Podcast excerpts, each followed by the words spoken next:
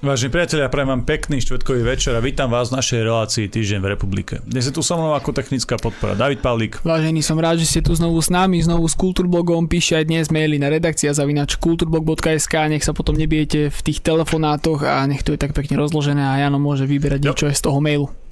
A je tu dnes, s nami sú tu aj naši špeciálni hostia, je tu s nami poslanec z Národnej rady Slovenskej republiky Ondrej Ďurica. Ďakujem za pozvanie a prajem pekný večer všetkým. A taktiež e, poslanec Národnej rady Mirosuja. Príjemný večer prajem všetkým poslucháčom. Dobre, asi taká najaktuálnejšia kauza, ktorá je na Slovensku a je taká dosť výrazná, e, sú teda tí údajní e, ruskí špioni. Asi sme všetci videli to video, ako tam riešia tých 500 eur za benzín a tak ďalej. Mala byť odhalená nejaká špionážna sieť, ale ja predpokladám, že ešte viac informácií sa objaví postupom toho času. Zadržané boli 4 osoby, dve z toho boli obvinené, takže vlastne toto všetci vedia, hej, toto ľudia podľa mňa, ktorí nás teraz sledujú, aj všetci tí novinári, fact-checkeri, agenti NAKA a tak ďalej, všetci tieto informácie majú, ja predpokladám, že to viete aj vy, eh, že ste túto kauzu sledovali. Uh, treba povedať, že takýto zločin, uh, nejaká taká kolaborácia alebo spolupráca s cudzou mocnosťou, Rusko je tiež cudzá mocnosť, je to veľmi vážny zločin a je to veľmi, veľmi taká, až by som povedal možno hamba. Na druhej strane tí ľudia sú zatiaľ iba obvinení, tí ďalší dvaja dokonca nie sú ani len obvinení, hej, takže zatiaľ sa bavíme o údajných špionoch. Aký, aký je na to váš názor? Lebo medzi tými zadržanými bol aj e, Jožo Mialčin. Ja osobne sa nebudem tváriť teraz, že ho nepoznám, alebo že neviem, o koho ide, veď tu tiež s nami občas sedel. Ja ho poznám ako seriózneho chlapa a dúfam a verím, chcem, chcem tomu veriť, že sa to všetko vysvetlí a že naozaj uh, naozaj nič také v podstate nerobil, hej, z je teraz podozrivý, ale to naozaj preukáže to ďalšie vyšetrovanie. Zároveň sa objavujú hlasy, veď aj Saska dala nejaký podnet na generálnu prokuratúru, že by mala byť teraz SNS republika zrušené kvôli tomu, že vraj tam sú tie napojenia, tie, tie väzby na cudzú mocnosť, e, teda Rusko. Vaše názory, vaše dojmy? Tak k Saske je škoda sa aj vyjadrovať. Ja si myslím, že tam sú napojenia skôr na nejaký dobrý materiál a oni potom majú z toho takéto hlášky. A čo sa týka môjho bývalého asistenta. Ako popravde, ja som to isté názoru ako ty. Stretol som síce sa párkrát s ním v živote, stretol som sa vo vašej relácii s ním. Mm. Berem ho aspoň doteraz, ak sa nič nepotrebuje, budem ho brať naďalej ako rovného chlapa, ktorý bol odborník na energetiku, ktorý sa venoval športu, bol bývalý športovec, stále ešte trénoval. Ako ja na neho nemôžem povedať nič zlé. Ale sa na druhej strane nikomu do hlavy nevidíme, budeme vidieť, čo prinesie vyšetrovanie. Je to dospelý chlap, myslím si, že ak niečo spravil, čo by mohlo poškodiť Slovenskú republiku, tak by mal znášať následky. Ale ak sa preukáže jeho nevina, tak ja si myslím, že by bolo veľmi vhodné, aby sa mu ospravedlnili, lebo podľa toho, čo mi povedali novinári, zatiaľ nie je ani obvinený, ani nič a všetci sa teraz správajú, ako keby bol nejaký masový vrah. Ondrej, tvoj názor? Môj názor je taký, že pokiaľ nepoznáme detaily toho, čo sa stalo a e, detaily, ktoré teda majú vyšetrovateľia, tak ťažko sa nám to komunikuje, pretože nevidíme do toho, nevieme ani, e, aké sú tam podozrenia a prípadné obvinenia. Treba však jednoznačne povedať, že e, teraz si dovolím hovoriť za hnutie republika, že pokiaľ sa čokoľvek z týchto vecí potvrdí, tak samozrejme hnutie k tomu zaujíme opatrenia a vyvodí proste zodpovednosť personálnu, ale v tejto chvíli je akékoľvek hodnotenie alebo vyjadrovanie nejakých názorov a nedaj Bože ešte pozeranie sa, pozeranie sa dopredu, že ako to v skutočnosti mohlo byť, alebo hm, hodnotiť to nejak z našej pozície by bolo nezodpovedné, pretože my samozrejme do tých, do tých vecí nevidíme. Nevidia do toho konec koncov ani, ani e, novinári, ani široká verejnosť, pretože je to veľmi citlivá vec. Samotné to naplnenie toho, toho e, paragrafu je mimoriadne, mimoriadne závažné, takže to sú citlivé veci, ktoré sa veľmi ťažko z nášho pohľadu teraz komunikujú. Takže si musíme počkať na to, čo sa dozvieme a podľa toho sa ako strana zariadíme. Ako povedal Ondrej, je ťažké sa teraz k tomu vyjadrovať. Počkajme, je to stále štádium nejakého vyšetrovania čo sa potvrdí, čo sa vyvráti a potom môžeme k tomu zaujať nejaké stanovisko, lebo teraz je to čisto v hypotetickej rovine. Nevieme sa k tomu vyjadriť, lebo fakt nevieme žiadne detaily okolo toho. Samozrejme ešte ja by som chcel povedať, že e, tá iniciatíva e, strany SAS a tá ich retorika v podstate e, mňa ani neprekvapila, pretože tá retorika u nich je už dlhodobá, čo sa týka obvinení na naše hnutie a rôzne tie prívlastky, ktoré nám dávajú, takže to ma neprekvapilo. Je to, je to štandardná ich politická práca voči nám, takže to treba brať s veľkou rezervou. Tak ak ste sledovali dneska Národnú radu, tak tam Sulik povedal, že ja mám úplne iný názor na vojnu ako on. Ja som dal zapravdu, áno, ja odsudzujem každú vojnu, lebo to je môj postoj a názor k vojne nech je vedená kýmkoľvek a voči komukoľvek. Ale Suli, keď má iný názor, tak on odsudzuje asi len niektoré, vyberá sa. A to sa mu nepáčilo, keď som mu to povedal dneska v plene Národnej rady. A potom povedal, že osobne mi to príde vysvetliť, no ale až do tedy, ako tam bol, alebo do skončenia tej jeho časti, sa za mňou nezastavil. Bo by som rád vedel to jeho vysvetlenie. Dobre. Lebo ja osobne, no. O, treba vlastne, ja som sa na to aj chcel pýtať, aj, že vlastne teraz Národná rada, asi tam máte veľmi veselo, veď máte, ste tam super partia, myslím teraz akože celá Zostava. Celá Národná rada, tá zostava je tam veľmi pestrá, veľmi pekná. Teraz po tejto kauze tých zatiaľ údajných e, špiónov ste to tam museli mať naozaj, naozaj veľmi veselé. Tak skúste dať ešte, ty si už niečo spomínal, Miro, ale ďalšie nejaké zažitky a dojmy e, z veci, ktoré sa riešili v Národnej rade, lebo je to dôležitý orgán samozrejme pre všetkých Slovákov, tam sa v podstate rieši to, čo na Slovensku bude, tak aby diváci videli, aká je tam atmosféra. Tak ešte na začiatku by som povedal, že tá aféra asi tých špionov sa tak 1,5 dňa sa tam preberala, dneska o tom už nepadlo ani slovo. Sú tam ďaleko dôležitejšie témy, myslím, ktoré teraz mm. Slovákov zaujímajú. A to je dianie na Ukrajine, naša politika, hlavne tejto našej vládnej elity, tak to v úvodzovkách môžem povedať, a ich miešanie sa do zahraničnej politiky a proste oni chcú riešiť zahraničnú politiku a proste zabúdajú na problémy, ktoré máme doma Pritom vidíme, že ako oni hovoria, sú rovnocenní partnery, ale keď prídu do Rezijského paláca alebo niekde si má podať ruku s francúzským prezidentom, tak ten si ho nevšimne, tohto nášho kvázi premiéra Hegera, takže aspoň vidíme, že ako si nás zahraničí vážia.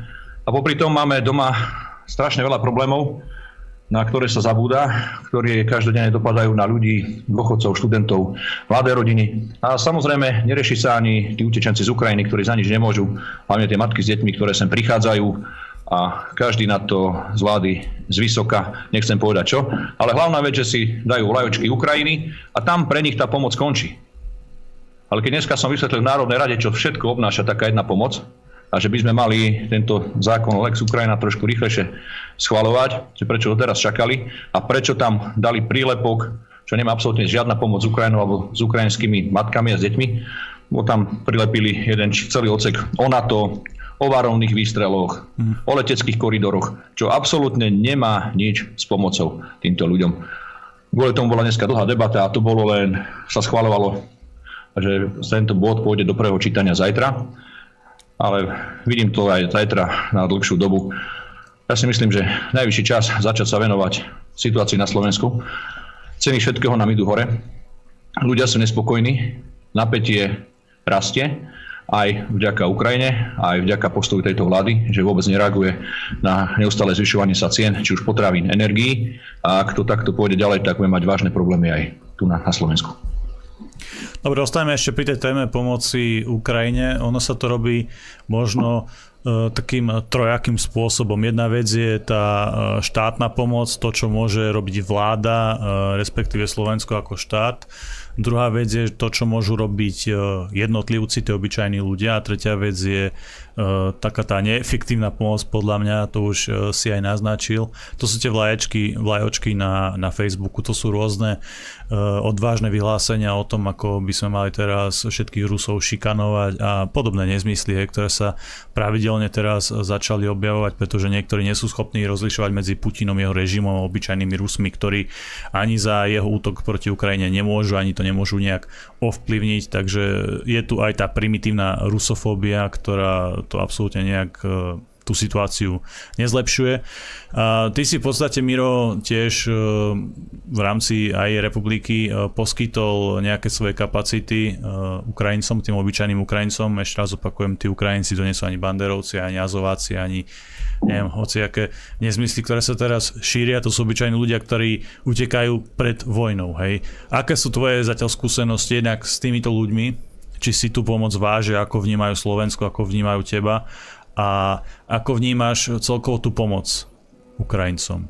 Tú dobrovoľnú, myslím, od jednotlivcov. Na začiatok by som povedal jednu vec. Štát, a to si nemusíme nahovárať, alebo nejak to brať ako politicky, absolútne, ale absolútne zlyhal. A to, či sa spýtate niekoho z Charity, dobrovoľníkov alebo samozpráv, tak potvrdia moje slova. Štát keď sme to nahali na štát a neboli, ako som povedal, týchto charít, dobrovoľníkov a samozpráv, tak tu máme humanitárnu katastrofu a keby niekto tvrdil niečo iné, tak klame. Je to o nadšení tých ľudí, ale poviem, koľko je to, pomaly 3 týždne, tí ľudia sú vyčerpaní, melú z posledného. Ja sa mám možno trošku lepšie možnosti ako niektorí ľudia a priatelia, vrajem, mám toho strašne veľa a som unavený. Ja každé ráno stávam, Mám tam od 30 do 40 ľudí permanentne, z toho asi 24 ľudí, ktorí mám od cudzinskej policii, ktorí tu chcú ostať, že mám natrvalo. To sú všetko matky s deťmi, to sú nie žiadni chlapi. Potom mám až do 100 ľudí, prešlo cez moje priestory, prišli 2, 3, 4 dní, 7 dní, vyliečili sa, deti sa vyliečili a odišli, ja neviem, do Kanady, odišli do Nemecka, do Talianska, za známymi, za rodinami, alebo len tak sa báli, chceli ísť čo najďalej. Sú to príbehy, ktoré keby som tu rozprával, mohol by som rozprávať hodiny a tišnú sa vám slzy do očí. U mňa sú ľudia z celej Ukrajiny. Od Donbasu až po západnú Ukrajinu. Od Kieva aj zo Sumy. Vidno, v ktorých oblasti sú, lebo keď pozriem, že z tejto západnej Ukrajiny, tak sú takí bezstarostnejší, nepocitili tú vojnu, ale tí napríklad z Donbasu to cítili 8 rokov. Teraz sa to ešte, ešte zintenzívnilo. Tí z okolia Ukrajiny takisto to teraz pocitili. To znamená, že tí ľudia, niektorí sú vystrašení, niektorí to znašajú lepšie, niektorí horšie. Ale vrajím, štát nepomáha absolútne nič. Dneska som vysvetloval kolegom v Národnej rade, že na čo toľko čakali. Keď prídu tí utečenci sem, musíme mať nejaký systém, ako to čo najviac zvládnuť.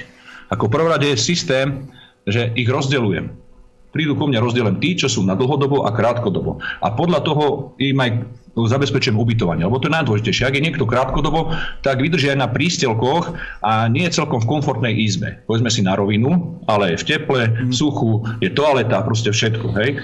A tí, čo sú tu dlhodobo, tí potrebujú tie izby, ktoré sú, poviem príklad, väčšie, majú viacej metrov štvorcových. Tie sociálne zariadenia povedzme si na izbách, nie sú na chodbe a proste sú tam televízory, už tam spotrebiče. Aby tí ľudia tam dokázali prežiť dlhšiu dobu, niekoľko mesiacov, kľudne aj rokov. Preto to je ako prvá vec, ktorú mám. Potom je zdravotný stav. Ľudia sú vyčerpaní, sú chorí, prejdú tisíce kilometrov, prejdú niekoľko dní autom. Teraz mám druhý deň na telefóne ukrajinskú rodinu, matku s troma deťmi, ktorá už druhý deň od včera rána a ešte teraz stále čaká pre papiere, oni ako ona má, pre svoje deti na ukrajinskej hranici.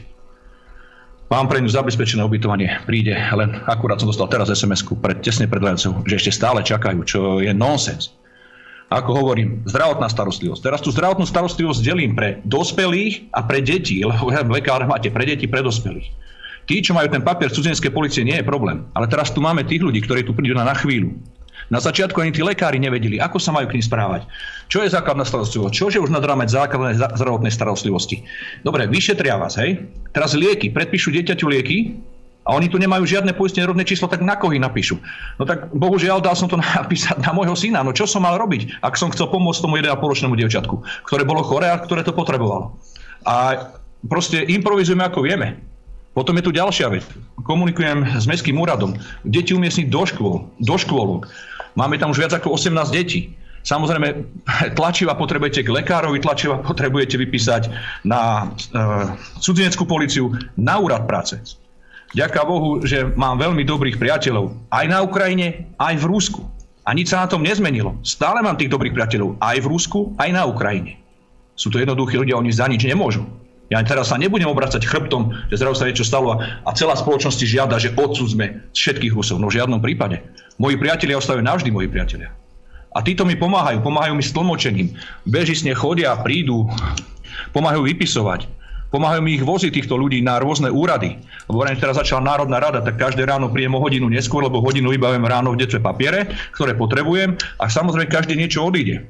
Teraz máme tam deti, ktoré prišli bez rodičov. Potrebujeme súd, aby určil poručníctvo. Takže zháňame že niekoho z Ukrajincov, ktorí sú ich známi, aby ich určil. To sú, to sú starosti, ktoré sú denodene, niektoré prichádzajú. A samozrejme ich zabezpečiť Proste, aby sa cítili ako doma. Stále im to hovorím, proste, aby sa ukľudnili. Vrem, cíte sa tu ako doma. Tí prekladači, alebo tí tlmočníci, ktorí tam mám, lebo neviem až tak dobre po rusky, im to prekladajú. Oni tomu nerozumejú celkom, že prečo to robíme, ale vrajím, že všetci sme Slovania, musíme si navzájom pomáhať a dneska potrebujete pomôcť my, potom niekedy možno budeme potrebovať pomoc my a vráti sa nám to, že neriešme to vôbec. Vrajím, že keď niečo potrebujete, nesmiete sa hambiť, musíte to povedať. Viete, dlhodobé ubytovanie je veľmi dôležité, keď chcete zabezpečiť, ako som aby sa tí ľudia cítili trošku komfortne. Hľadať prácu pre nich, to je ďalšia vec, lebo oni tu nechcú byť len tak, že tu budú poberať nejaké sociálne dávky alebo niečo. Oni chcú robiť. Keď tu, chcú ostať, keď tu ostali tie ženy, povedať, áno, keď deti pôjdu do škôlok, my chceme robiť, my chceme byť plnohodnotnými členmi spoločnosti. Proste hovorí, že aké mám z nich dojmy. No ja som nestretol ani jedného, ani jedného, ktorý by ma sklamal. Hmm. Alebo proste, že by som si myslel, že mal byť vďačnejší, alebo niečo také. Nie. Sú to vďační, slušní ľudia, s ktorými som sa ja osobne stretol. Nemôžem hovoriť za všetkých, lebo ľudia sme rôzni. Ale tí, čo sú u mňa, tie matky s deťmi, sú všetko slušní a poctiví ľudia. Podľa toho, čo ja mám osobnú skúsenosť. Samozrejme potom máte ďalšie veci. Potraviny, každodenne, viete, preložky vajec, trmalivé, niektoré veci, ja oblečenie pre deti, topánočky, lebo viete, keď utekáte z niekade, nezoberete si strašne veľa vecí. A preto som zistil, že najviac ako je tá obu.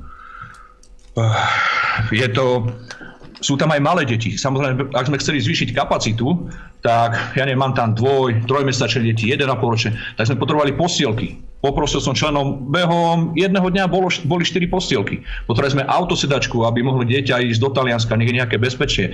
Aj tá autosedačka sa rýchlo vybavila. Spotrebiče. Vy ste neverili, že taká banalita, ako je žehlička a žehliaca doska. Teraz sme zistili, že sú nám dve, že, dve žehličky a do dosky málo. Takže rýchlo zháňa to. A proste každý deň je niečo. Ja neviem, odíde chladnička, potrebujeme, ja neviem, 10 malých chladničiek, ale do kuchyni už potrebujeme veľkú. Zrazu zistíme, že tých ľudí je toľko, že aj jeden varič alebo jeden plynový šporák, kde má 4 horaky, je málo. Tak čo, ráno bežte do elektra, kúpite, do obeda zoženete montera, ktorý to napojí, plyn není stranda napájať, viete, musí to byť v súlade ano, ano. s nejakými normami, zapojí sa a ide sa. Zvýšiť kapacitu kuchyň. No a proste každý deň je niečo. A musíte dať pocítiť tým ľuďom, aby sa okludnili, že fakt sú ako doma, proste, že ide sa chodiť do škôl, oni sa teraz učia niektorí online, a aby sa nastavili na to, že to nemusí byť mesiac, dva, že to môže byť aj dlhšie. A ak to bude kratšie, že je to len dobre. Hmm. Ale vravím, že stretávame sa tak, že tých, asi som mal okolo 100 ľudí doteraz, 25, 24, 25 ľudí požiadalo o ten štatút, že tu môžu natrvalo ostať a zvyšní to mali len ako tranzit. Ja, no. Nič ma teraz také bližšie nenapadá, ale ako som povedal, nie nosiť ukrajinskú lajočku na saku, ja nenosím.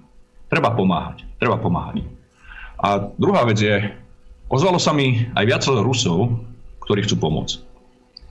A vôbec to oni neverú, že to sú Ukrajinci, nemáme, alebo proste nie. A komunikácia tých Ukrajincov aj s tými Rusmi je bezproblémová. Obyčajní, jednoduchí ľudia za toto nemôžu. Ja sa nestotužňujem s vojnou, nestotožňujem sa s vojnou, nikdy som sa nestotožňoval. Mám výhrady voči riešeniu takto konfliktov, ale na druhej strane mám výhrady aj politike Zelenského. Mne sa nepáči jeho politika. Ja si myslím, že niektoré veci môže aj on, samozrejme za niektoré veci môže aj Rusko. A neviem, čo tu môžem povedať, aby vám nezakázali kultúrblok, ale veľa tých Ukrajincov aj hovorí, že Západ ich 8 rokov klamal a teraz sa na ich s prepačením, nechcem povedať čo. Ja iba doplním, lebo uh, aj niektorí v čete reagujú tak, ako reagujú. To, že tu ľudia utekajú z západnej Ukrajiny má tiež nejaký dôvod, síce tie hlavné boje sú v okolí Kieva na tom východe, ale treba si uvedomiť, že aj e, rakety a bomby dopadajú aj na tú západnú Ukrajinu, ako Ivano, Frankivsk, Lúck a tak ďalej, takže je, treba ich absolútne chápať, že tam nečakajú, kým tá raketa uh, spadne k tým domom, napriek tomu, že na tej západnej Ukrajine, Ukrajine je to trošku možno menej napäté ako na východe, ale tam sú takisto ciele, takže ja to ľudsky absolútne chápem. Dobre, otázka ešte na oboch v tomto prípade. E, to napätie, ten konflikt na Ukrajine je už dlhšie, je to už niekoľko rokov. Zároveň už dlhodobo sa objavovali hlasy o tom, že to vypukne celoplošne, že bude otvorená vojna a tak ďalej. Tieto správy samozrejme dostávala aj naša vláda, ja verím, že dostávali aj nejaké také možno relevantnejšie správy od tých rôznych služieb spravodajských. Prečo Eh, sa na túto situáciu ne, nepripravili, veď bolo jasné, že keď k niečomu takému dojde, tak vlny tých utečencov pôjdu aj cez Slovensko. Možno nie v takej miere ako do Polska, to je logické, samozrejme, kvôli tým väzbám, ktoré tam sú, ale že veľká časť pôjde aj cez Slovensko alebo na Slovensko, tak eh, prečo tam nebol nejaký plán, alebo prečo sa s takýmto scenárom nepočítal? respektíve máte aj vy takýto dojem, lebo mne sa naozaj zdá aj z toho, čo si ty rozprával Miro, aj z toho, čo som videl na hranici, aj z toho, čo komunikujem s dobrovoľníkmi, že e, štát jednoducho naozaj absolútne zlyhal v tomto smere. Ako, to len sa pousmiať nad tým, však pozrite sa, Heger a celá táto vláda nám robí medzinárodnú hambu všade po celom svete a keď nezvládajú jednoduché veci ako slušne a normálne reprezentovať Slovenskú republiku v zahraničí, tak čo čakáme, že zvládnu nejakú alebo nejakú logistiku v rámci Slovenska. Však pozrite sa, keď pozrieme tie príbehy z hraníc, keď mi tam hovorili priatelia, čo tam varia, mm. a chceli obyčajný stán, tak povedali, že nemôže stať stále, lebo že na to treba povolenie. Ale to úplne byrokratické veci. Alebo sa tam sťažovali, že hádžu smeti do nejakého štátneho úradu, ktorý bol vedľa, že ešte vadí, že prečo im tam hádžu smeti. To sú, ne, na niektorých vám rozum zastáva, že čo ľudí trápi. Viete, tu len fakt, namalovať traktor v ukrajinských farbách, v Bratislave vyvesiť tri vlajky, v Národnej rade vyvesiť vlajku, dať si nasačko a tým pomoc končí. Tým pomoc končí. To je najjednoduchšie. Áno, vykrikovať. Prichádza to s vlastnými sankciami. Slovensko prišlo s návrhom vlastných sankcií. Ale komu to pomáha? Ja sa pýtam, komu to pomáha? Ja neviem, dodávať zbrane. Ja neviem, koľko nám ich ostalo. Viete, za, ja si myslím, že toto je zapájanie sa normálne do konfliktu. A čím viac sa ten konflikt rozhorí. A čím viac sa toto viacej ľudí bude zapájať, dodávať viacej zbraní, tak tým dlhšie bude trvať a to si niektorí ľudia nevedomujú. Ja fakt, že mi niekedy prípada, že príde na tie slova, že Američania sú schopní bojovať až do posledného Ukrajinca. No ale tí Ukrajinci sú takí istí ľudia, ako sme my, priatelia. A hrať sa s jedným takým veľkým národom je od západu pekné smyslo. Ondrej, tvoj názor, môžeme naozaj povedať, že štát v tomto smere zlyhal, dalo sa, dalo sa to celé, celá tá situácia riešiť, inak mali byť na to už dlhšie pripravení, alebo to zase my e, s Mírom preháňame? No nemusíme to komunikovať my, e, túto teóriu alebo tento názor, pretože to celkom jasne pred pár dňami e, kritizovali samozprávy, Eh, charitatívne organizácie, ktoré pôsobia na ukrajinskej hranici a všetci dobrovoľníci. Veď mnohí, mnohí naši diváci a poslucháči možno zachytili tú kritiku a krátko na to tam potom pricestoval premiér Heger, aby tých ľudí zrejme upokojil a teda dali nejakú nádej, že štát príjme opatrenia, ale Zrejme, zrejme tí e, ľudia, ktorí tam e, v tom e, teréne pracujú a fungujú a fungovali tam niekoľko dní alebo týždňov, myslím teraz samozprávy dobrovoľníkov a charitu, tak tí zrejme vedia najlepšie, aké tam boli nedostatky a problémy a netreba to teraz zvalovať len na nejakú opozičnú kritiku. Hmm. Treba takéto veci prijať proste a čo najskôr z pozície štátu na to zareagovať. Ja si osobne takisto myslím, že tá situácia bola podcenená z pohľadu vlády alebo, alebo štátu ako takého, pretože e, my sme v parlamente, či už na výboroch alebo v diskusiách počúvali od predstaviteľov vlády, že takáto situácia e, nastane, respektíve ten scenár bol spomínaný. To znamená, že keď sa nepripravili do toho okamihu, tak e, sa mali pripraviť v okamihu, keď to, alebo teda zareagovať v okamihu, keď to nastalo. Ale toto tam chýbalo, pretože ja si spomínam, myslím, že to bol primátor Košic, ktorý tam mal e, vyjadrenia v médiách a veľmi ostro kritizoval vládu a štát, že nejakým spôsobom nepomáha a nebyť dobrovoľníkov a tých, tých e, charít, ktoré, ktoré tam pôsobili, tak by tam naozaj e, vznikla neriešiteľná situácia. Na druhej strane štát má E, kompetencie a samozrejme má aj kapacity, aby takéto, takéto veci zastrešilo, aby sa na to pripravil, či už je to materiálne alebo organizačne. E, ja to pripisujem úprimne, a to je môj osobný názor, určitej neschopnosti na takéto, na takéto veci reagovať a slabému manažmentu. Ja si to neviem inak, inak vysvetliť, pretože z pozície ministra, z pozície premiéra jednoducho za takýchto vážnych okolností musíte prijať rozhodnutie a musíte na to zareagovať. Nedá sa, nedá sa tam prísť a riešiť situáciu, keď už je všetko rozbehnuté, keď tam tie E, proste zložky e, toho, toho dobrovoľného obyvateľstva fungujú niekoľko dní a potom tam prídete a potom sa ich pýtate, že čo vám chýba, ako to komunikoval, myslím, že premiér Heger, že prišli sme, aby sme zistili, že čo tým dobrovoľníkom a samozprávam chýba, veď to má byť štát na to pripravený. Samozrejme, že je to situácia, ktorá e, tu nebola niekoľko rokov a je to situácia, ktorú ťažko vie niekto predvídať. To treba byť objektívny, že nie je to, nie je to celkom čitateľné, nikto nevedel, ako, ako, sa, ako sa tie, tie veci proste vyvinú. Ale štát musí mať nejaký scenár a musí mať nejaké krízové riadenie a musí mať nejakú eh, predstavu, ako zareaguje. A to, že nezareagoval vôbec a potom tam, potom tam v podstate hasil len tie požiadavky a tú kritiku, tak to je podľa mňa zlyhanie tých kompetentných. Teraz dve e, kritické otázky, ktoré som si všimol aj pod e, tými videami, či už Republiky alebo, alebo našimi videami.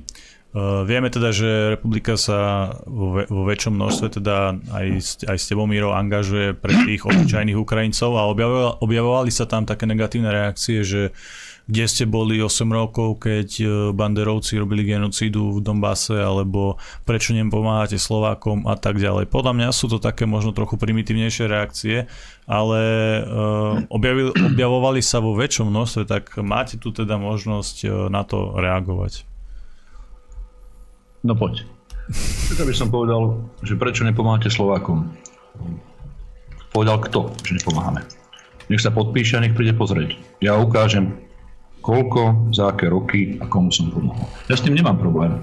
Ja pomáham odtedy, ako sa mi dá sa povedať, že dá pomáhať, lebo ak aj vy ste v nejakej ekonomickej núdzi a nemáte možnosti, tak je veľmi ťažko robiť nejakú pomoc. Ale vrajím, ja podnikam od roku 2002 a od roku 2002 pomáham či cigáňom, Rómom, odkázaným ľuďom, ktorí potrebujú a nehambím sa za to, keď poviem takým harabinovským spôsobom. A teraz, v tejto chvíli, ale vždy, keď som to niekde zverejnil, tak stále sa našli nejakí tí trolovia od liberálov a proste robíte si kampaň, naháňate si hlasy. No dobre. Teraz si hlasy nenaháňam, lebo tí Ukrajinci ma voliť nemôžu. Hej. Tak áno, toto sa spropagovalo, ale len kvôli tomu, aby videli ľudia, že štát zlyhal, že budeme sa musieť o to postarať a sa povedať sami tí, ktorí máme na to možnosti. Tí, ktorí máme možnosti. E, v parlamente je 150 ľudí, ktorí má na to možnosti, ktorí zarába 4,5 tisíc. Ale ja som nevidel, že by niekto vo svojich vlastných priestorov, okrem Hnutu republika, ubytoval desiatky ľudí. Nevidel. A u nás, keď sa pozriete na členov a poslancov od východu až na západ po zázrivu, to robíme všade. Aj teraz, keď ja sa moje kapacity naplnili a nedalo sa, tak sme komunikovali ukrajinskou, dá sa povedať, takou komunitou, ktorá žije na Slovensku a naplnili sme Meňový Mazuríkový dom. Mm. Hej. Má tam asi 24 ľudí, ak, dobre, ak mi dneska dobre hovoril. Takže proste toto je tá pomoc, ako som povedal. Takže hovoriť, že my nepomáhame, je klamstvo. Lebo či športové akcie, mladí talenti, alebo niektoré rodiny, ktoré majú mnohodetné a sú odkazané, každý rok, každý rok pomáhame. Takže vyprosím si, že keď niekto takéto niečo bude hovoriť. Ale nezabraníme tomu, lebo takí ako Ročkovci a liberáli, tí vás potrebujú len očierňovať, napádať a spochybňovať. Ale toto nie je náš štýl. Za nami vidno kus dobrej roboty, si myslím, a reakcie tých ľudí tomu svedčia. A som rád, keď vidím, že tie deti, ktoré teraz sú u mňa, sa bezstarostne vonku hrajú, hm. korčulujú, chodia na skejte, naháňajú a majú taký kľud. A budem oveľa radšej, keď sa otvoria teraz tie triedy dve na základnej škole, nastúpia tam, dokonca tam má tri učiteľky a tie učiteľky tam budú aj učiť. Ja, keď si môžem teda zobrať slovo na chvíľu, tak uh, ja by som tiež veľmi rád za, zareagoval na tie na, na, na tie dva typy tej kritiky od ľudí, ktorí majú toľko času, že uh, podobné, podobné názory E, dokážu napísať e, niekde do komentára. E, čo sa týka pomoci, tak my sme od samého začiatku si povedali v Hnutí republika, že akúkoľvek pomoc, ktorú budeme poskytovať ľuďom, nebudeme prezentovať, pretože to nepovažujeme za správne ani dôležité, ani a myslím si osobne, že tú pomoc to devalvuje a že to potom e, v podstate spôsobuje presne tento efekt. Takže ja nebudem hovoriť o konkrétnych prípadoch, ani ich nebudem menovať, ani ich nebudem rátať, len chcem povedať, že to, že e, tieto veci nezverejňujeme alebo sa nimi nechválime, neznamená, že tak nerobíme. Nám stačí, keď nám príde sms s poďakovaním od dotyčnej osoby alebo od ľudí a máme z toho, máme z toho lepší pocit, ako keď sme sa fotili pri e, republikovej zástave a robili, robili príspevky na Facebook. To je jedna vec. Druhá vec, e, čo sa týka samotnej tej, e, toho, toho spomínania, tej pomoci, ktorú dáva teraz Mirosuja a Milan Mazurek, to je proste medializované z našej strany aj z toho dôvodu, aby sme ľuďom dali príklad, samozrejme, pretože ľudia nás sledujú, všímajú si, ako reagujeme, ako komunikujeme túto, túto tému. E, takže aby sme im dali príklad, aby sme ich ubezpečili, že tí ľudia, ktorí sem prichádzajú pred vojnou z Ukrajiny, sú naozaj. A to my, keďže sme tam boli a Miro ich konec koncov aj s Milanom Mazurekom ubytováva a stará sa o nich, tak je to jasným dôkazom toho, že sú to naozaj matky e, s deťmi, ktoré ani nešpekulujú, ani nehľadajú nejaké ekonomické výhody, ale naozaj ustráchané prichádzajú pred tým, čo sa deje na Ukrajine. A čo sa týka čo sa týka takého toho, alebo aj tie, tie e, názory zazneli, alebo tie komentáre som postrehol, že čo ste robili doteraz a či, ste sa, e, či vás nezaujímalo doteraz, čo sa deje na Ukrajine, tak samozrejme, že nás to zaujímalo, zaujímalo nás to dlhodobo, ale vy nemôžete predsa komentovať dianie e, v susednom štáte a na úkor domácej politiky robiť politiku tu, že budete teraz, ako čo sme my mohli spraviť e, s tým, čo sa deje, čo sa deje alebo dialo celé roky na Ukrajine, alebo ako sa vyvíjala všeobecne situácia, či už na Ukrajine alebo ktorejkoľvek inej krajine. E, to nemôžete komentovať a svojím spôsobom, to mi dá asi každý zapravdu, že to neviete ani ovplyvniť a neviete ani zabraniť, či sa tam robia dobré kroky alebo zlé kroky. A mm, čo sa, týka, čo sa týka ešte tých komentárov a tých názorov mnohých ľudí alebo niektorých ľudí, tak tam si treba uvedomiť v, v komentároch alebo v reakcii na komentáre typu, že e, čo robíte pre Slovákov a tak ďalej. Treba si v prvom rade uvedomiť, že my sme opozičná politická strana. My nie sme, lebo, lebo naozaj sa stane, a teraz nepreháňam a nezveličujem, naozaj sa stane veľakrát, že tí ľudia, ktorí tam píšu, e, to píšu v takom, v takom znení, že to vyzerá ako keby my sme boli, alebo, alebo z ich pohľadu si, si myslia, že my sme vláda, alebo že sme koaliční poslanci. My sme opozičná politická strana a všetky nástroje, všetky možnosti má vláda. My nie sme e, politici, ktorí majú reálne možnosť rozhodovať o podstatných veciach a o podstatnom smerovaní e, štátu alebo podstatných krokoch, ktoré štát e, v takýchto situáciách urobí. Ako by som doplnil Andrea, že tá pomoc, ktorú my dávame, to je len symbolická, hmm. že fakt niekto sa ozve, chytia za srdce. My nemôžeme suplovať štát. Na to nemá ani firmy, ani samozpráva, na to nemajú financie. To sa nedá proste. Štát, ani kompetencie. Ani kompetencie. Štát je za to zodpovedný ako sa s ľuďmi zaobchádza, ako sa ľudia majú a aká je tu sociálna politika. Za to je zodpovedný štát. A že táto vláda zrušila všetky sociálne istoty, to vidí každý. Že si robí dobrý deň s dôchodcov, to vidí každý. Že chce pomaly spolitizovať vysoké školstvo, to je fakt. Proste idú ako párny valec a im je to úplne jedno. Je im to úplne jedno, aký to má dopad. A toto, toto je problém. A že my sme nekritizovali. Ja neviem, kto to napísal, ale priatelia, ja ten Donbass kritizujem celý čas to, čo sa tam dialo za tie roky, to je neodpustiteľné. Neodpustiteľné, že predtým sa vláda v Kieve vyjadrovala a preto sa mi nepáči politika Zelenského, lebo niektorý z jeho vlády, ak nie on, ja to presne už nepamätám, sa vyjadril, vaše deti budú v pivniciach a budete sa skrývať a žiť v zemliankách, dobre, že nie, a naše budú chodiť do škôl a do kín. A vidíte to. To, čo zažívali oni, teraz zažíva celá Ukrajina, čo je samozrejme zlé. Je to zlé. Ale predtým to nikomu na západe nevadilo. Predtým tu nikto nenosil nejaké ukrajinské zástavky. A povedzme si na rovinu, na tom Donbase žijú Ukrajinci, ktorí sú možno ukrajinské alebo ruské národnosti, ale žijú tam Ukrajinci. A nikoho to, hmm. nikomu to nevadilo. Že tam zomierali deti, ženy. A poukazovali sme na to. A keď sme povedali, že čo sa stávalo v, Bele, v Belehrade, to je netrápi, že to bolo dávno. Čo sa stalo v Sýrii, to tiež dávno, aj keď nie až tak dávno. A im to proste nevysvetlíte.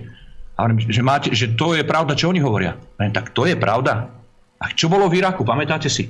Takto nám my, uh, minister, teraz neviem, či to bol zahraničné veci alebo obrany USA, OSN, či kde to bolo skúmavkou, alebo čo to mal nejakú ampulku, že Antrax a zbranie hromadného ničenia v Iraku. Aj s premiérom Veľkej Británie. No klamali celý svet, žiadne zbranie tam neboli. Viete, teraz im zrazu máme veriť, ak odsúdil niekto vtedy niečo. Bolo so súhlasom OSN zabíjane deti v Belehrade? No neboli. Spravili svojvoľne. A odsúdili niekto. Trestný súd v Hágu zasadol kvôli tomu, že tam zahynuli civilisti. Sú tí, tie deti a tie ženy v Belhrade iné ako tie teraz napríklad na Ukrajine, alebo v Iraku, alebo v Sýrii? Podľa mňa smrť je smrť. Len problém je v tom, že my odsudzujeme každú vojnu, ale títo naši kolegovia liberálni, tí proste len tie, ktoré sa im hodia, alebo ktoré majú nadiktované z ambasády USA a podobne, ako aby som zasa nebol veľký konšpirátor. Ale ak toto niekto nevidí, tak potom je to problém. Viete, to je taký problém, ako keď nám povie premiér, že áno, že mali by sme sa odstrihnúť od plynu a hotovo. Že ak tým pre návrh, že hneď. Hneď? Však Európske únie vedia, že do 2030 sa to nedá. Hmm. Viete, čo by tu bolo? Aká by tu bola chudoba? My sme zvyknutí už na nejaký ekonomický blahobyt. A to už nehovorím, alebo štandard. No. Ale nie je to blahobyt. Povedzme, nemáme sa zle. Na západe ani nehovorím. My nie sme zvyknutí na nejaké strádanie. A zrazu by niekoľkonásobne stúpli ceny základných komodít, od ktorých sa odvíjajú ďalšie a ďalšie ceny. Ja si neviem predstaviť, čo by tu nastalo. A ja aj tak sa bojím, že náklady, či už na teplo, na základné potraviny a celkovo na život budú strašne stúpať a že tak rýchlo to neklesne, aj keby tá vojna skončila. A čím dlhšie bude trvať, tým to bude horšie. A ak si niekto myslí, že stále väčšími a väčšími sankciami a ďalšími zbraniami na Ukrajinu sa to zlepší, tak si myslím, že sa milí. Ja si myslím, že tu treba len sadnúť si k rokovaciemu stolu, rozumný dialog, každý musí ustúpiť z niektorých svojich požiadaviek a musíme žiť ďalej.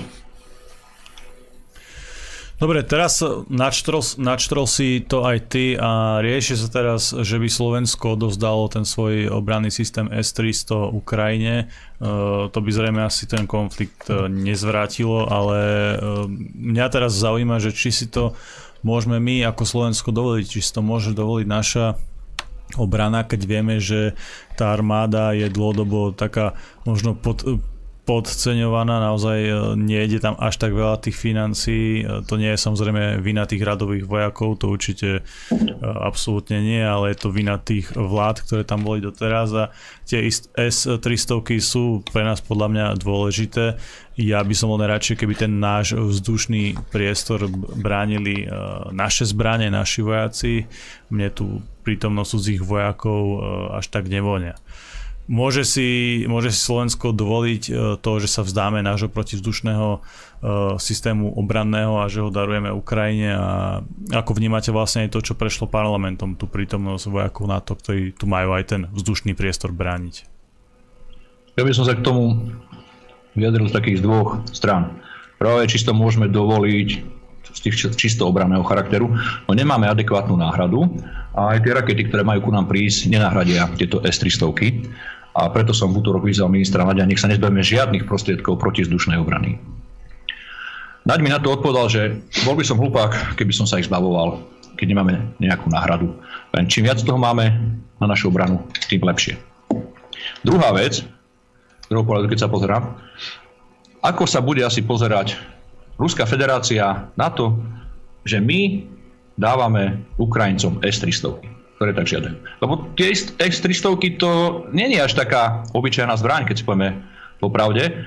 Sami Ukrajinci si pýtajú a vedia prečo.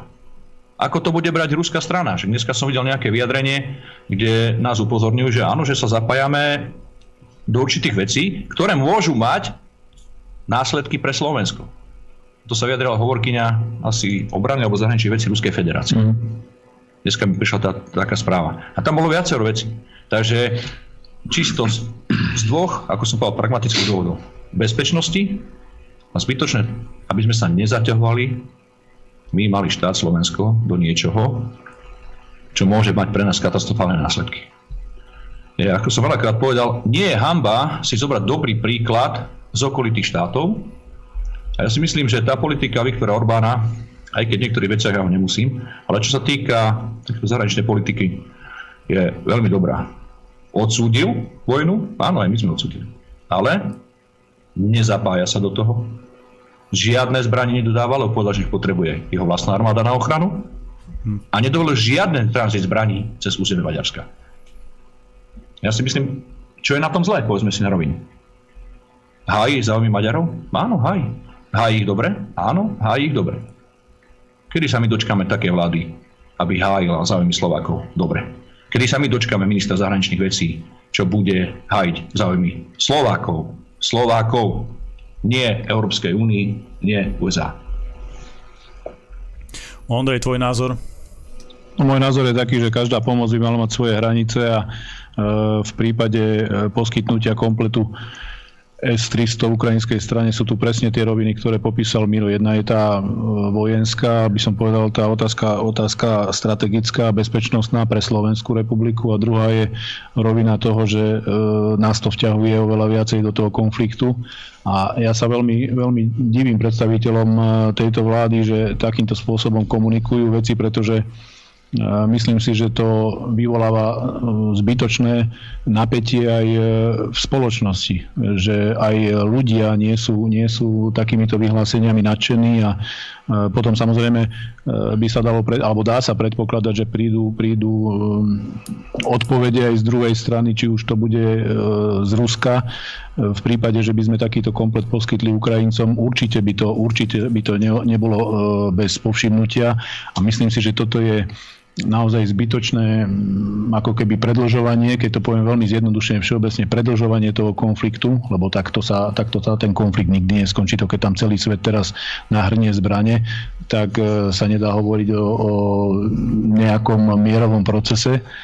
A druhá vec, že naozaj e, to nerobí dobrú atmosféru spoločnosti a ľudia sa ľudia sa možno takýmito vyjadreniami ešte viacej, viacej vystrašia ako, ako zo samotnej vojny ako takej. Tá vojna je zlá, my si všetci želáme, aby skončila. E, ja sa priznám, že si pozerám e, každý deň a niekoľkokrát za deň e, všetky, všetky denníky a dúfam, že príde k nejakej informácii, že to skončenie vojny a nejaké mierové riešenie na, na, že je blízko, alebo teda, že sa niekde postúpilo v tomto smere.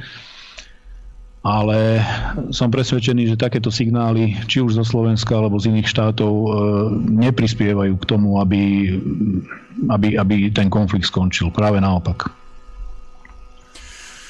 Mm, objavila sa tu aj správa, že ten nejaký dron ešte zo sovietskej e, výroby, teda nie je niečo úplne extra moderné, preletelo hej, cez ten vzdušný priestor viacerých štátov NATO, takže mne to prípada, že tá protivzdušná obrana v tomto smere asi zlyhala, keď nejaký naozaj že starý dron sa dostal tak ďaleko. To ste asi zachytili aj vy.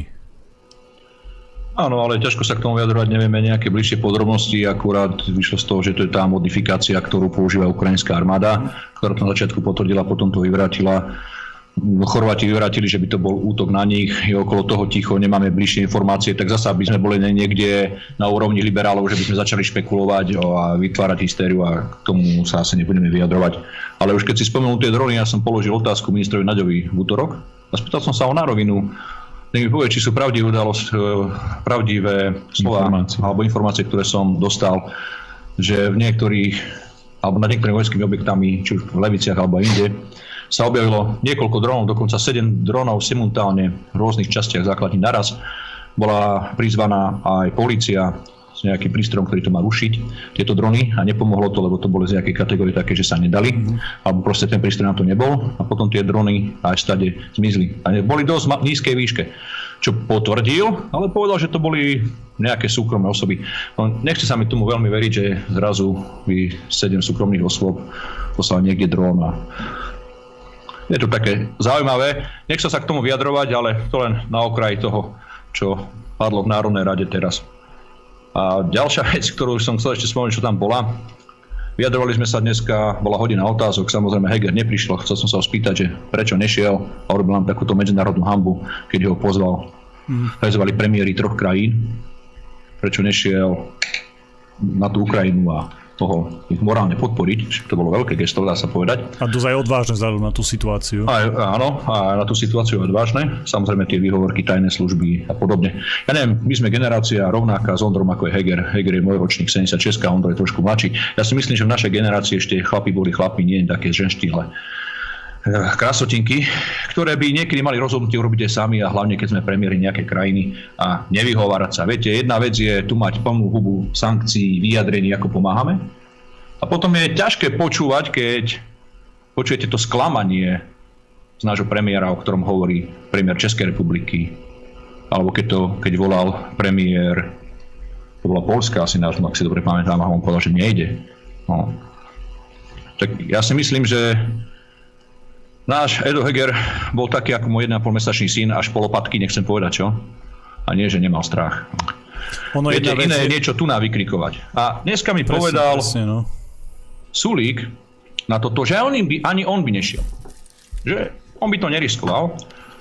A že rozumie tomu, že ja by som išiel. Hej, že sila, testosterón a tak. Viete, on povedal doslovne, že viete, niekedy treba mať rozum a nie silu tak neviem, ako tieto vyjadrenia podpredsedu vlády zobrali títo traja premiéry. Mm-hmm. Ale asi štyria politici, lebo tam z Polska boli dvaja. Bol tam premiér, plus bývalý premiér, český premiér a slovenský. A ako zobrali toto vyjadrenie nášho podpredsedu, keď on takto sa krásne dneska viedal v Národnej rade, že niekedy treba mať rozum a nesilu. Myslím, že zasa sme si urobili ako vždy hambu vďaka našim predstaviteľom.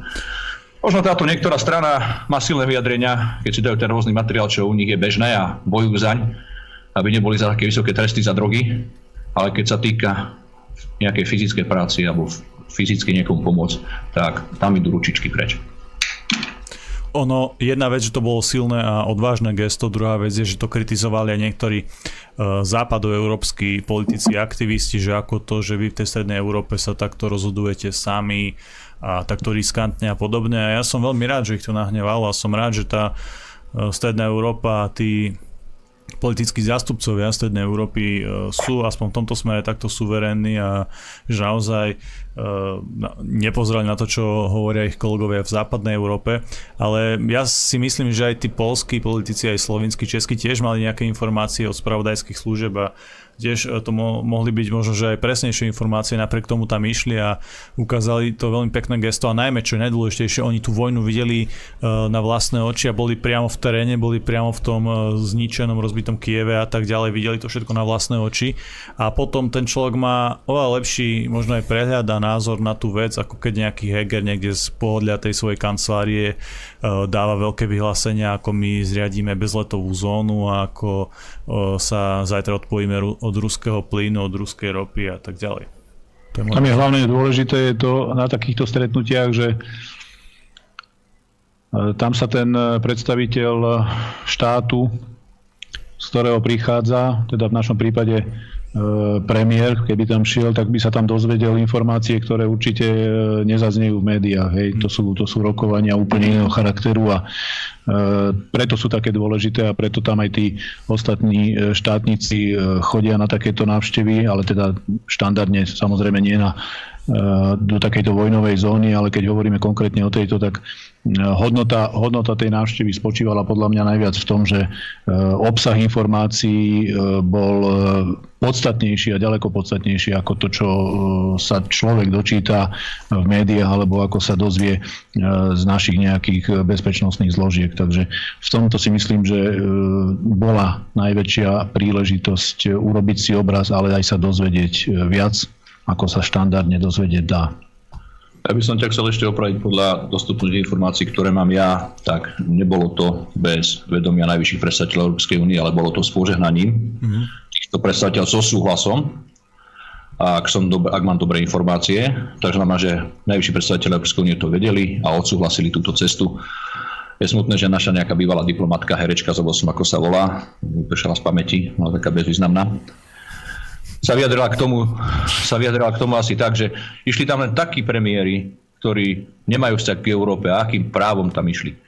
Tak ja neviem, ak český premiér a nová vláda má nejaký negatívny čas, nejaký negatívny postoj k Európskej únii, tak ja už potom neviem, že akože kde sme. Ale u nás sa vyjadruje kade kto voci čomu a potom to tak aj vypadá, že sme všetkým na smiech dokola v okolitých štátoch aj v celom svete. Dobre, vážení priatelia, dáme si teraz e, prestávku, po ktorej dáme samozrejme priestor aj vám. Vážení priatelia, ja vás vítam späť v našej relácii Týždeň v republike. Táto časť je venovaná vám, vašim otázkam, dáme vám priestor. David už zapol telefón, rovnako sa pokúsim prečítať aspoň niektoré otázky z mailov. Takže David, privítaj. Poďme na to, počúvame vás. Dobrý večer. Pekný večer. Dobrý večer, Miriam z Rimavskej soboty. Ja by som sa chcela opýtať pánov poslancov, trošku aj odbočiť, že hm, čítalo som na Facebooku, že uh, pani poslankyňa Kozelová sa teraz bude snažiť nejakým spôsobom uh, obmedziť a šikanovať včelárov, že vraj sa pripravuje nejaký obľúdny zákon o mede, že bude nejaký proste obmedzenie toho medu po Slovensku a tak. A ešte potom by som mala druhú otázku na pána poslanca Suju, či náhodou neviete o tom niečo, že vraj v Rimavskej sobote našu klenovskú vodu platíme, pitnú vodu platíme Francúzom. Že či sa teda, či je to pravda, či niečo náhodou neviete o tom. Ďakujem, budem počúvať. Ďakujeme.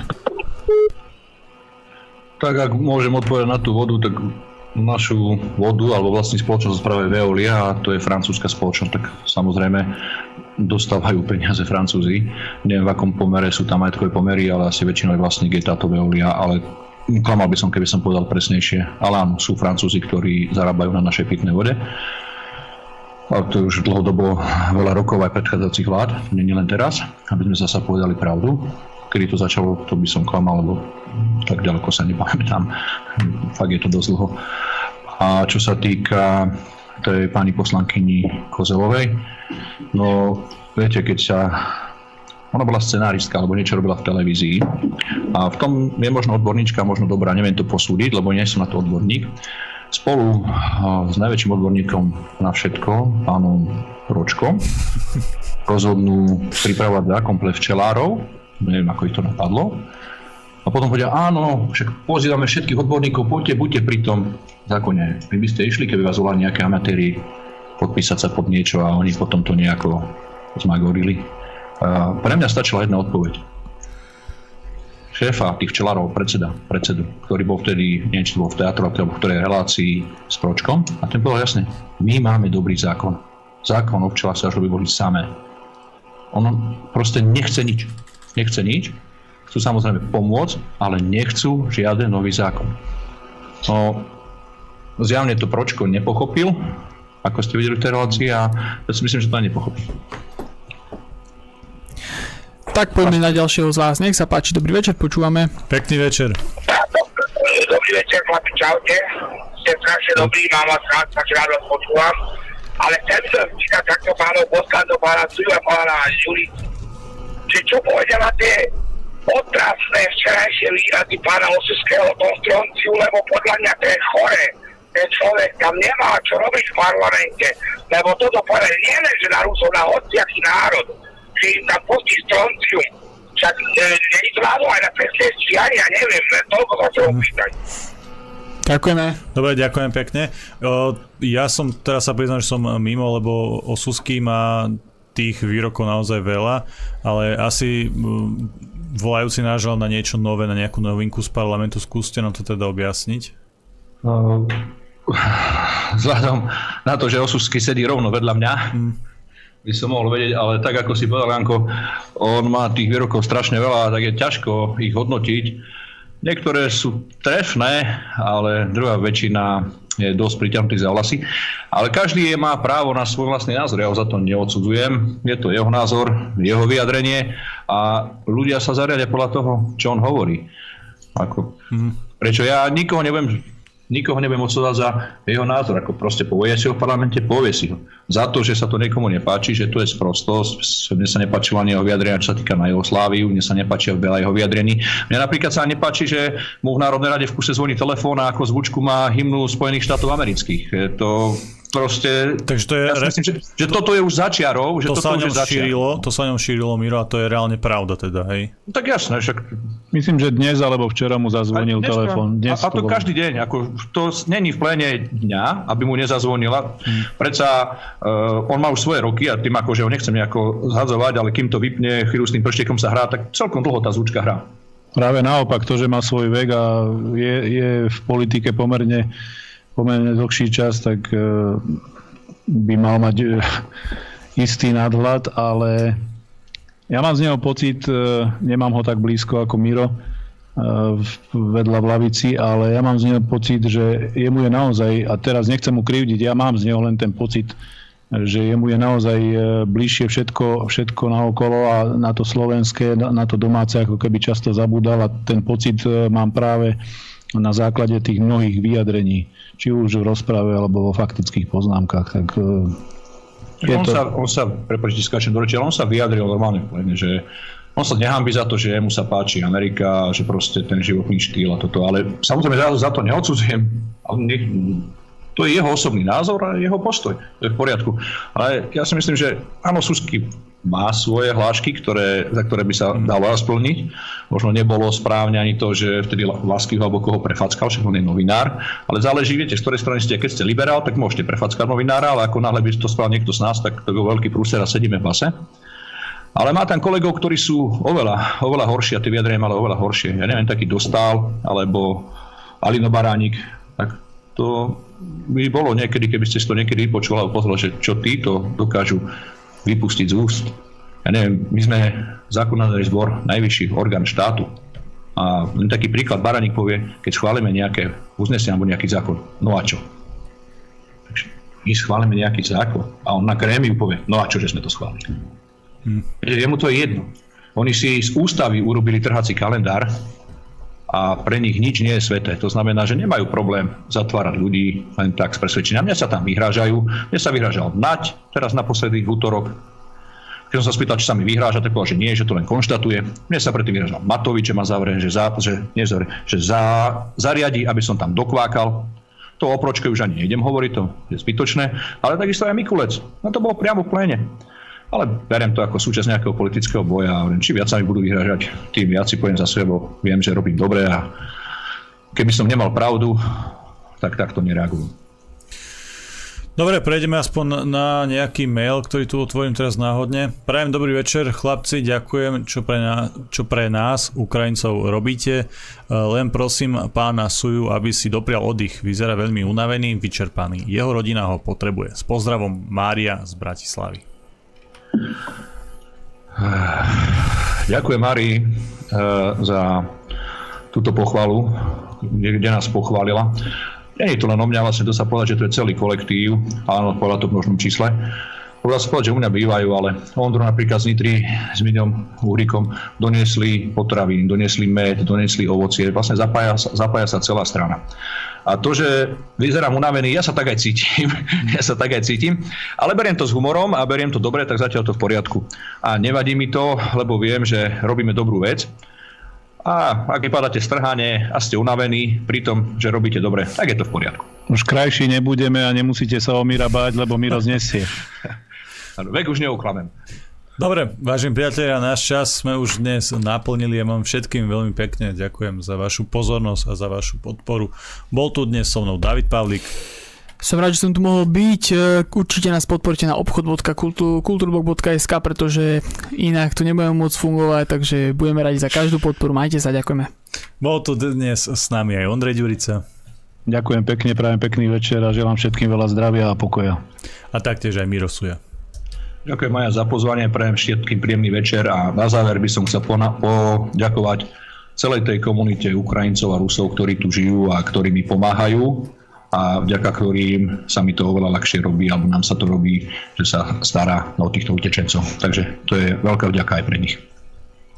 Vážení priatelia, cvičte, športujte, vzdelávajte sa, makajte na sebe, posúvajte sa stále ďalej. Buďte vždy kritickí, vždy myslíte samostatne a overujte si zdroje. Teraz to platí dvojnásobne, pretože tá vojna so sebou prináša aj tú informačnú vojnu, tá propaganda na nás páli naozaj z každej strany, takže buďte naozaj veľmi kritické. Overujte si mainstream, ale určite si overujte aj alternatívu a takisto si overujte aj kultúrblok, keďže my si naozaj nemyslíme, že máme patent na rozum a na pravdu. Vážení priatelia, prajem vám dobrú noc.